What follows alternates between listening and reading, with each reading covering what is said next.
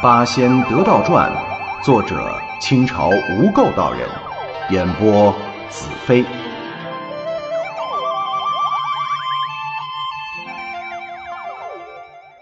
第六十三回，罗仙凤指剑道场，棒金开腹燕群妖下。蛟龙的朋友很多，后空居士。独角大师、牛魔尊人、神师大王等等等等，都是山中虎豹牛鹰之类的禽兽，与灵虚子、通玄子同为兽中的狠角色，性子野蛮，无法无天。如今学了一点法术，那更是无恶不作。这种恶不仅是对敌人，对自己人也充满了浓浓的恶意。狮子和牛都笑了，哈哈哈哈哈哈！灵虚子、通玄子，你们太客气。我山中出产最多，与海鲜不相上下，难道就不如棒师的体面吗？通玄子笑着说了：“不是这么说，山中同族虽多。”但人类有句话叫做“兔死狐悲，勿伤其类”。各位是山中领袖，在海中来吃棒食的海燕，心中尚且不安，何况你我自残同类，以保外界的口腹？这等事情，我山中最下等的动物也断断不行，何况你我呢？众山妖。顿时一片鼓掌喝彩之声，而身为东道主的棒精却默默低下了头，心中除了气愤，还有浓浓的悲凉啊！我一介海中小妖，修成些许法术，想结交妖界大佬，不惜献出族人供他们使用，但没想到换来的……却是如此赤裸裸的羞辱。老蛟龙察言观色，忙偷偷踢了一脚通玄子，冲他使了个眼色：“哎，通玄子，你说醉话啊！帮兄为我等尽心竭力，包吃包住包开心，不花一分钱，我们感激的很呢。”通玄子虽不以为然。但好歹蛟龙的面子还是要给的。他朝棒精拱了拱手：“呃，我喝多了，莫怪莫怪。”棒精虽然气愤，但惹不起这些妖族大佬啊，也只能暗中生闷气，不言不语。场面一度十分的尴尬。就在这个时候，忽然有一只龙虾跳着进来报告。有两个生人，一男一女，在门外窥探，一见小的们就避开了。可一会儿功夫，他又回来了。小的作为一只高智商的昂贵海鲜，觉得他们是那边的奸细，特来报告。蛟龙一听，猛地起身，抬我的枪来。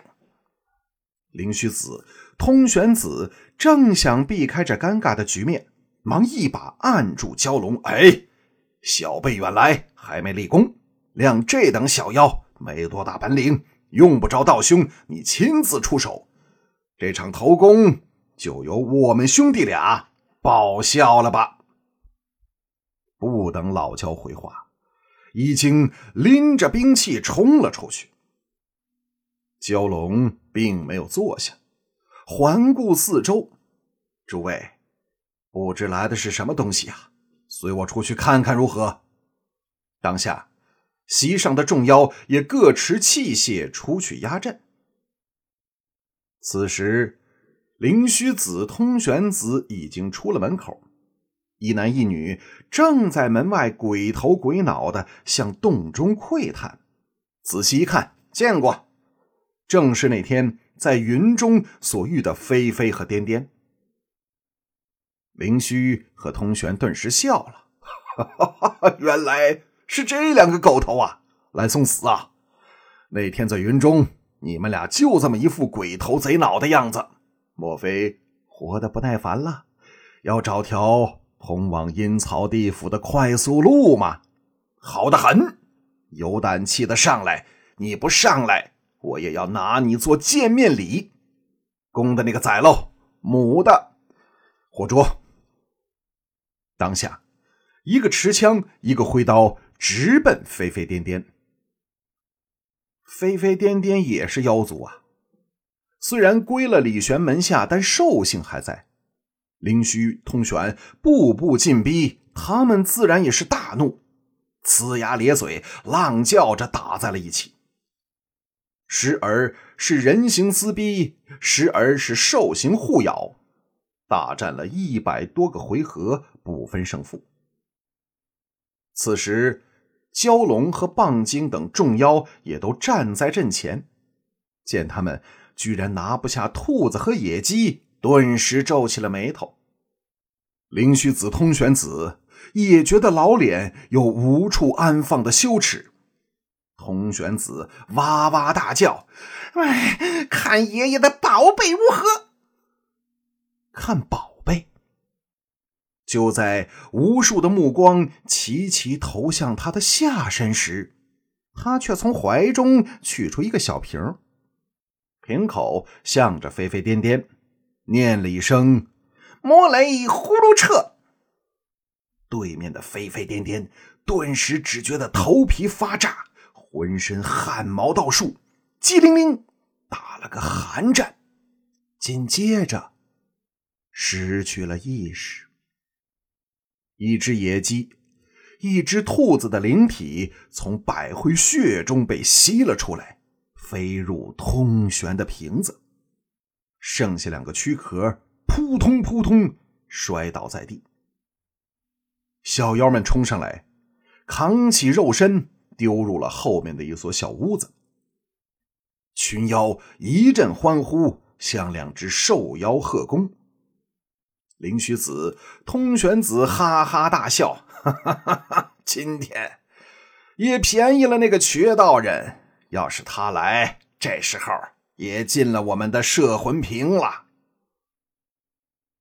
他提到了铁拐李，蛟龙却猛然醒悟：中尉，那瘸子可大有来历呀！他俗家姓李名玄，着实有些本领。老君很喜欢他新收的徒弟。此人要是真来了，咱们可得当心呐。那独角的牛魔脾气暴躁。嘿，你咋的了？怂了？没见敌人自己先怕了？这不是长他人志气、灭自己威风吗？老焦被说的是面红耳赤，极力想挽回面子。哎，我不过是提醒你们当心些，免被人家暗算。怎么是怕他们？要是怕，我不如躲在南海里修真养心。何必万里迢迢、兴师动众的前来巡视呢？牛魔还要再说，通玄子脸色一变：“诸位不要吵，我这宝瓶装人魂魄，一进去就昏昏如死，不到一个时辰，魂消魄散，连鬼都做不成的。怎么今儿收了这两个小妖，这许多时候好像还在说话呢？”难道这厮们的魂魄与众不同，格外的坚固耐用、经济实惠吗？说着，通玄子把那瓶子放在耳边，吩咐大伙安静。他仔细听了一会儿，忽然哈哈大笑：“怪了怪了！哎，这两个妖精真有些本领啊！死在临头，居然……”还在唱山歌，唱山